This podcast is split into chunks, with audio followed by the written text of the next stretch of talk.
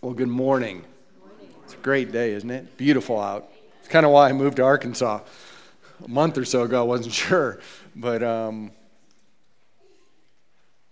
beautiful day. Hey, we're going to turn to the Gospel of Mark, and we're going to look in the ninth chapter. We're going to start with some other verses, but that's where we're going to kind of hang out today, the ninth chapter. Um, if you have not been here before, or you're just kind of like my wife and I, kind of slipping in and out. We were gone for a few weeks. If you didn't notice, that's okay. Um, but we're back now. And uh, if you want to catch up and listen, we're going through a series in the book of Mark, and it's been pretty amazing. Learned a lot about it. It should actually be called the book of Peter, if truth be told, because it's Peter's gospel. Mark just writes it down. He chronicles. He is Mark's disciple and he's writing all this down. So sometimes you realize it when you see just how good of light Peter's in. And then other times you realize it by the truth that Peter shares, and the only one who puts the pen to the paper is Mark and some of these stories on Peter. Um, but if you want to do that, you can go to compassnwa.org to grow. That's one of the pull down menus, drop down menus. And when you go to it, you can go to the podcast. And I just did that, and I'm hoping that the people in the back don't get too mad at me because sometimes it takes a little bit of time through the summer to catch back up. So uh, you can work slowly through them all. You can go back a couple years if you want to and just keep working on it. Well, I said we're in the ninth chapter. It's kind of interesting. Jesus' ministry is changing, it's changing from public ministry. And for the most part, he's going to stop his public ministry. And now, for the next six months in his life, we're going to follow him through as he teaches and trains and develops and does all that he possibly can teach the disciples what's coming. It's kind of exciting to me to think that we get to follow along. We get to listen in on his teaching to his disciples. The challenge is, is that, like them, we may be a little slow to learn. Um, we just don't always, you know, we don't always get it right away. It sometimes takes a little bit of time, but we'll start going through it. Um,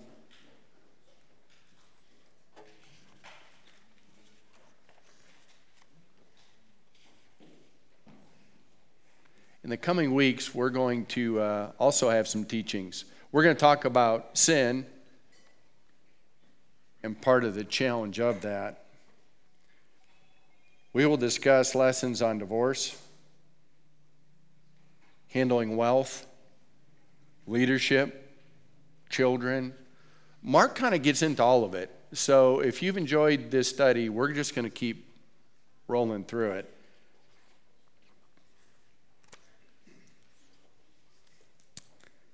His 12 disciples, um, let's go for a walk with them because today we're going to look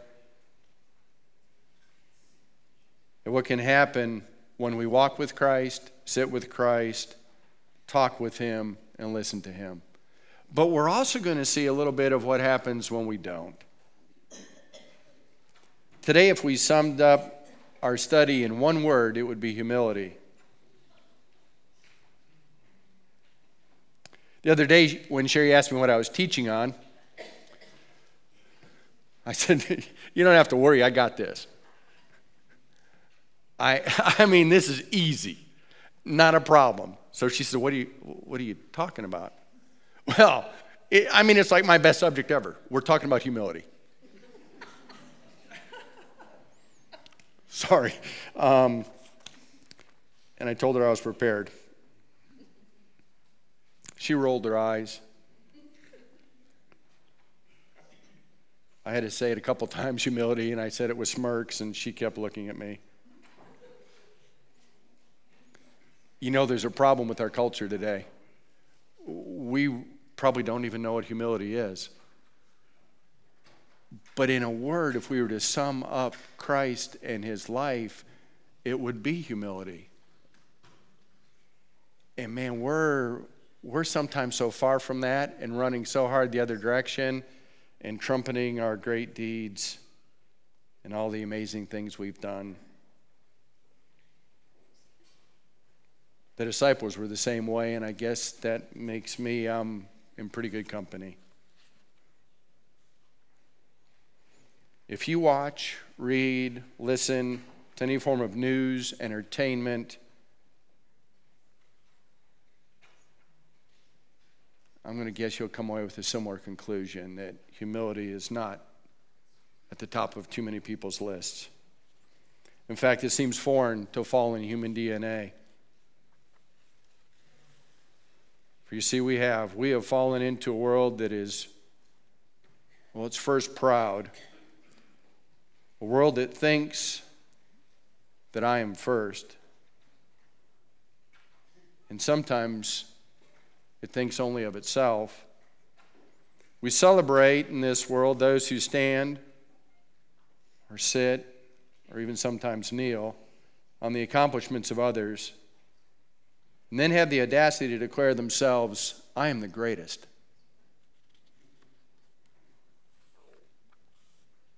It's interesting, but the Bible calls us to humility. Mentioned it before, but I do think it's the single most identifying characteristic of Christ himself. If we can learn to walk in humility,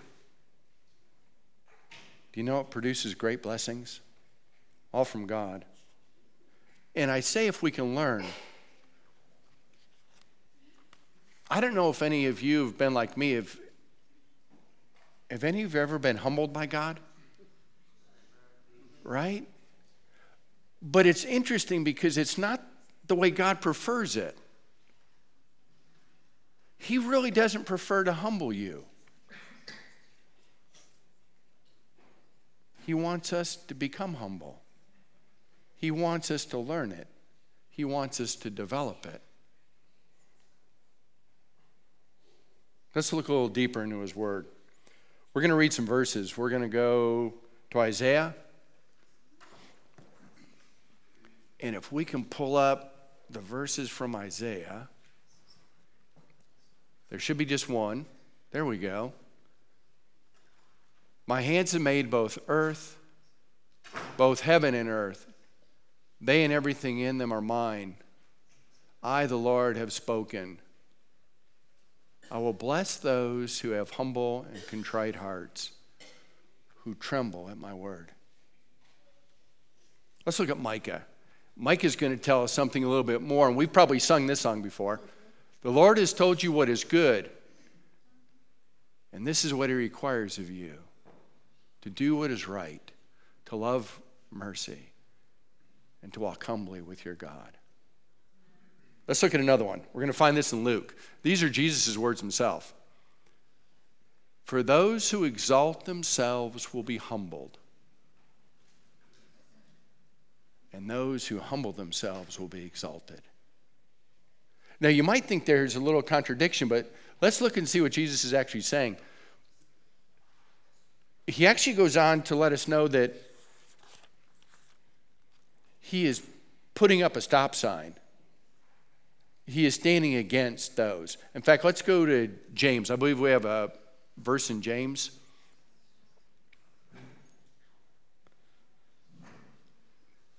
Maybe? James? No, James? She's looking at me going, First Peter? Let's not go there yet. if we were to go to James, if the person who made these slides had gotten it right, humble me, humble me, oh Lord. Um, God opposes the proud, He gives grace to the humble. So humble yourselves before God. Do you know how it finishes out? It then goes on and says, resist the devil and he will flee from you. God opposes the proud. It actually says he puts a stop sign up. He stops the proud. He says, I, I will have nothing to do with you. He opposes them. Kind of sounds like at times he's opposed me.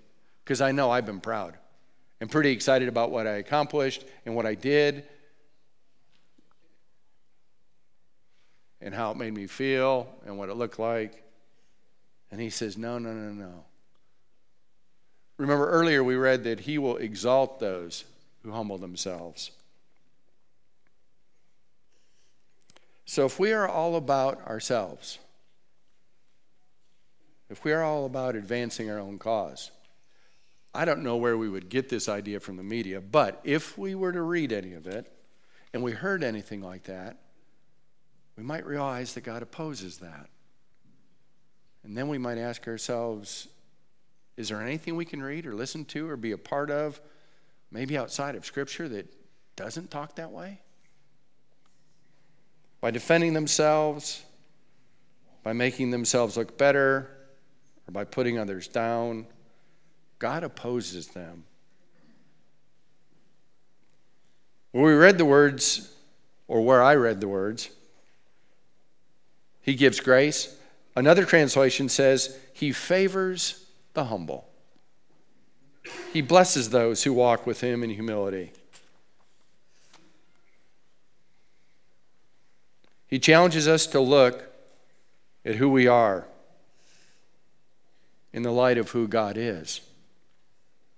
When he says the word so, the word so says, so humble ourselves.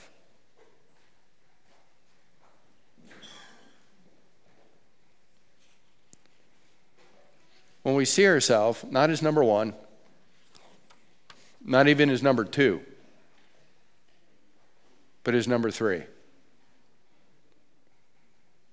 God, others, and then myself.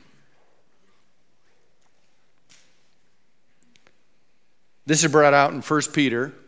We can go there now. 1 Peter chapter 5, 5 and 6. And all of you serve each other in humility. God opposes the proud but gives grace to the humble. So humble yourselves under the mighty power of God, and to the right time he will lift you up in honor.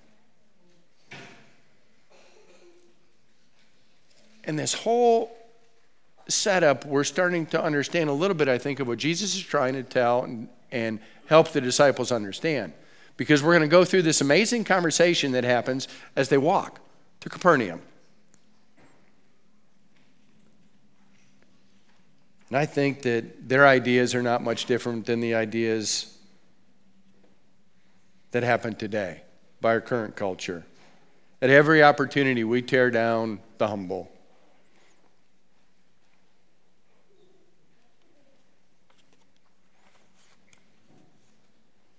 First, biblical humility is not recognizing that we have no talents. I think we have a picture of Eeyore. He's one of my favorites. There's Eeyore. You remember Eeyore? Eeyore would kind of talk like this, and everything was a downer. If Eeyore were a Christian, I'm not sure he is, but if he were, he might sound a little bit like this I can't sing so I guess I'm not important. You see, we judge ourselves against others. And I don't know what you think is important. I've always thought singing was important until I did it. And then I thought, eh, it's not that big of a deal. Anybody can sing. If I wanted to sing like Jamie, I could. No, I can't. But too often we judge ourselves against other people. Well, if I could just do this, man, if I was just really pretty, I wouldn't look like this. Um, any of those things, we, we set ourselves up in comparison. And then I don't know if you're like me, but when I do that, this jealousy, envy, pride, all that, we'll get to that in a little bit.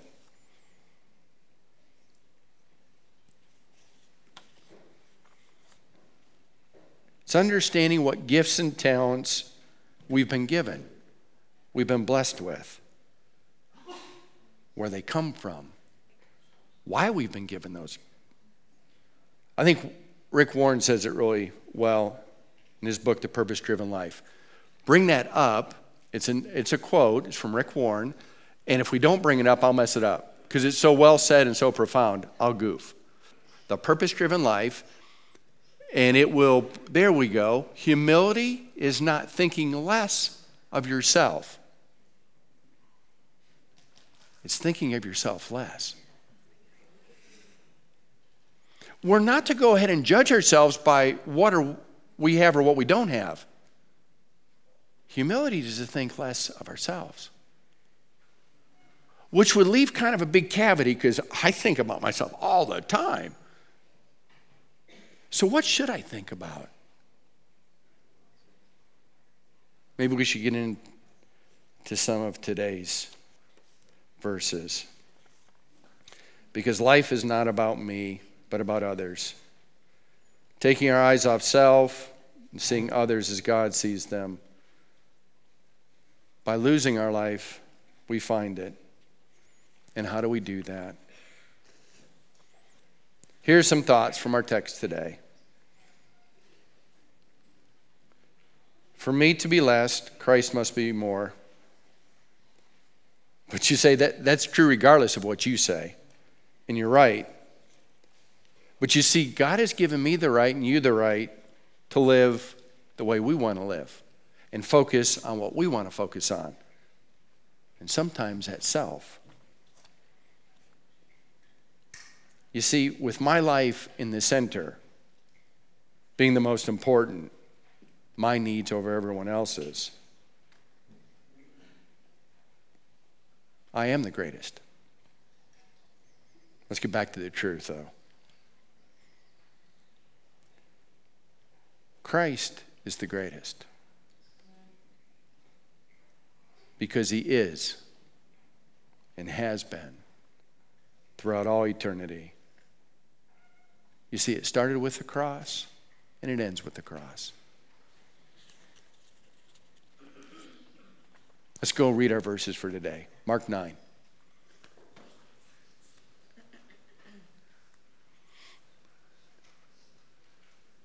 From there they went out, began to go through Galilee. And he did not want anyone to know about it, for he was teaching his disciples and telling them, The Son of Man is to be delivered into the hands of men, and they will kill him. And when he has been killed, he will rise three days later. Now, catch this because I think it's where you and I probably are more often than we probably would like to admit. But they did not understand this statement. We sometimes, I think, feel like we've got an idea of how everything should be, how it should all work out. And right here, Christ throws a monkey wrench in their plans. And he says, This is the way it's going to be. He's already told them, if you were here just a couple weeks ago, he's already told them in chapter 8 this, these very words. And he is going to keep telling them over and over and over. And why? Because this is it it's the cross. See, he came to our planet and he wants to tell us, each and every one, about the cross.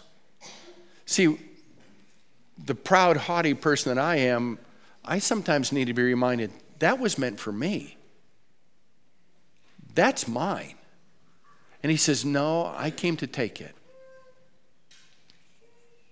See, they didn't understand, and I venture a guess that often we don't either.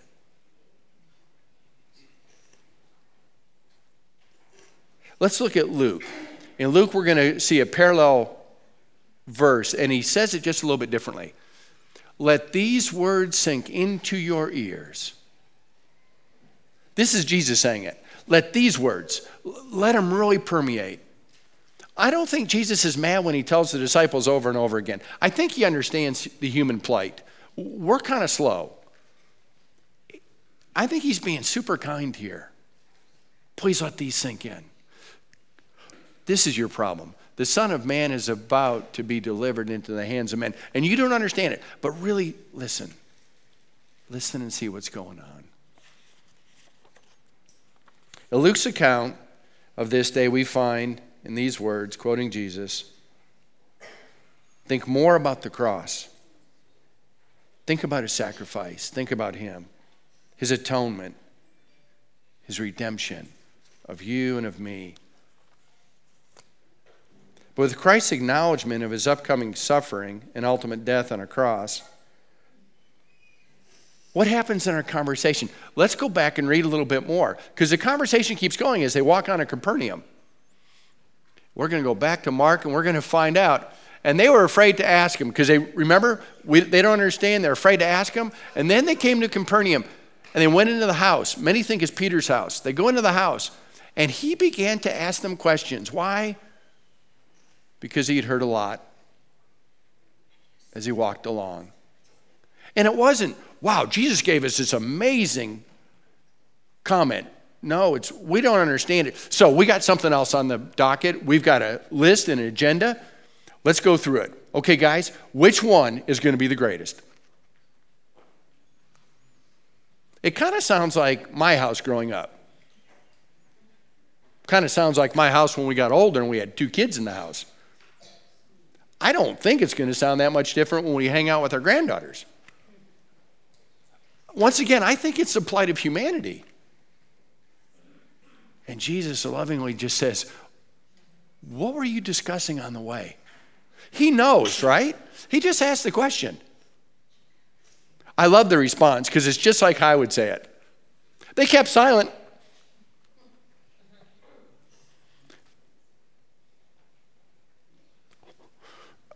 I didn't see a cookie jar.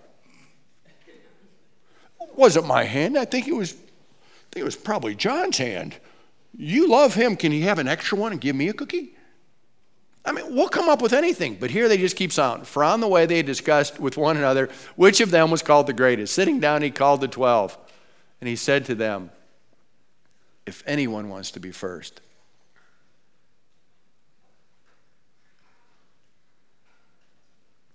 he shall be last of all and servant of all. He knew what they were talking about. We just, we find out. And he answers their question. You want to be first? You want to be greatest? Be servant.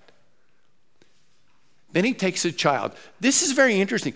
Do you know why he takes a child? Because in our agrarian culture back in the day, back in Capernaum, back when this is all being written, children are not much of a commodity unless they get beyond the age five or six or seven because they're dying. 50% of them. So don't even get close to these kids. We're going to lose half of them.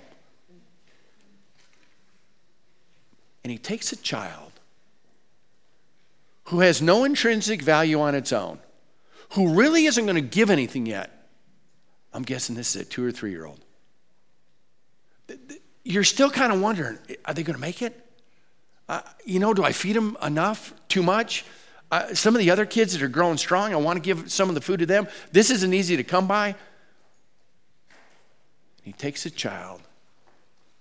Whoever receives one child like this, and I think the like this means small, tiny, can't contribute to anything to society, in my name receives me.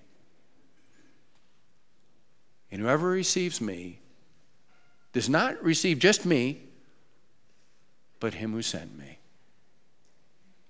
What a thought. What an amazing thought.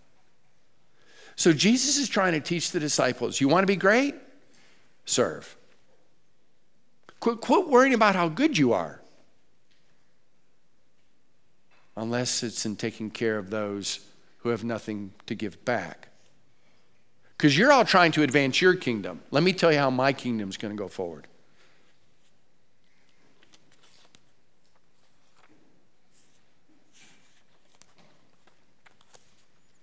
When we advance our kingdom, and I've tried, I don't know if you ever have. I mentioned it earlier, we end up with pride or self doubt when we see somebody who does it way better or different or just more talented. There's envy, there's insecurity, there's jealousy. And when we watch and judge others, we miss. We miss following Christ. We miss talking to Him. We miss reading about Him. For you see, the Lord is to be exalted.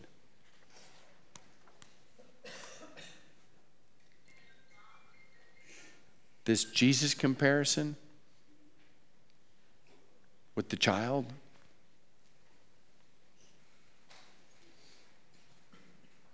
I said they had no intrinsic value. That's not completely true. They don't in our economy or in their economy. But can I tell you, in the economy of heaven, oh, they are of great worth. And do you know there's rewards in heaven? And we will receive those. And I think God will lavishly deliver rewards. And we kind of get sometimes a little uncomfortable with that. But oh, to love and to have been loved and to share that love, I think we'll receive them greatly. And we will smile knowing that it was His love that changed us. And by changing us, we were allowed and free to love others.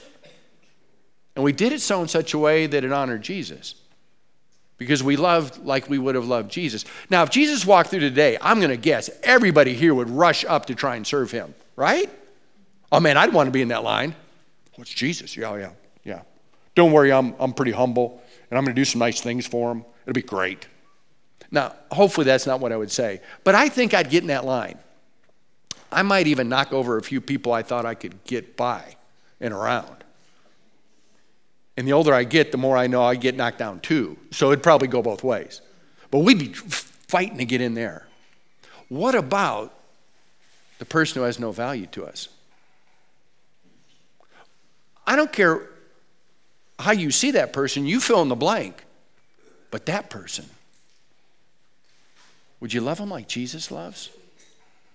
Let me read to you how Jesus loves. We're going to go to a whole nother place, we're going to go into Philippians. We're going to end with these verses. Do nothing from selfishness or empty conceit, but with humility. Once again, God can humble us, but what if we did it just because we wanted to understand what humility is and what true love is? What if we went that far? To just give, like Jesus gave. Let's read a little bit more of how he does it. Of mind, regard one another as more important than yourselves. Do not merely look out for your own personal interests, but also for the interests of others. Have this attitude in yourselves, which is also in Christ Jesus, who, although he existed in the form of God. Now, this is interesting, and let's, let's not miss what's not being said, but how important what not being said is. Although he existed in the form of God, did not regard equality with God a thing to be grasped. What it's saying is he was God. Now, he didn't look at it and say, okay, you know, this is who I am. But that's who he is. He stepped down, he humbled himself. And he emptied himself, taking the form of a bondservant. Boy, that's what I want to be, don't you? Oh, please make me a servant, a slave. I don't know that we say that, but if I could be a slave to Christ, I think I would know what that would mean. It would mean I would serve others, others who may not bear likeness to me at all. The way they talk, the way they look, anything. But Christ says, But being made in the likeness of men, being found in the appearance as a man, he humbled himself by becoming obedient to the point of death, even death on a cross. For this reason also, God highly exalted him and bestowed on him the name which is above every name, so that at that name, the name of Jesus, every knee will bow. You know, when I listen to the news, I don't hear too many of those stories. I feel bad. I wish I heard more of them. I'll read some books from time to time. Sherry will find an article and she'll let me read it. Sometimes the words confuse me a little bit, but I, if they're not a lot of pictures. Um, but I'll look through them and think, wow, the, those are the few people I'd like to be like. But ultimately, my prayer is that I'll come back and read passages like this. and understand where that comes from. Where my desire to be a person of, oh, great importance, of great humility, of great service really comes from. It's from this.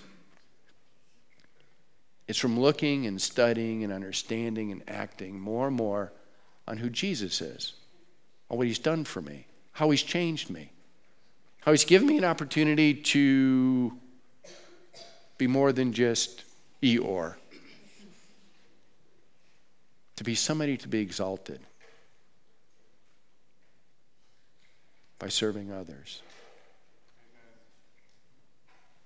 That's my prayer that we serve each other, that we love each other unconditionally, with lavish love. And that we see each other through those eyes that only Christ can give us. That we look and we see Jesus. And in so doing, we touch, we care for, we feed, we clothe as He would. That's my prayer. That's my hope. It's kind of my longing.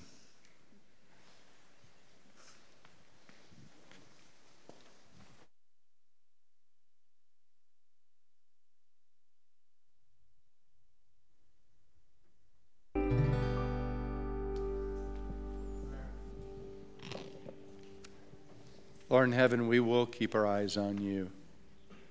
For we know you will be looking at us. May we understand why. May we not cower or fear. May we realize that you will never, ever take your eyes off us. For you love us way too much to ever do that. Thank you. Look down upon us and see us faithful, we pray. Amen.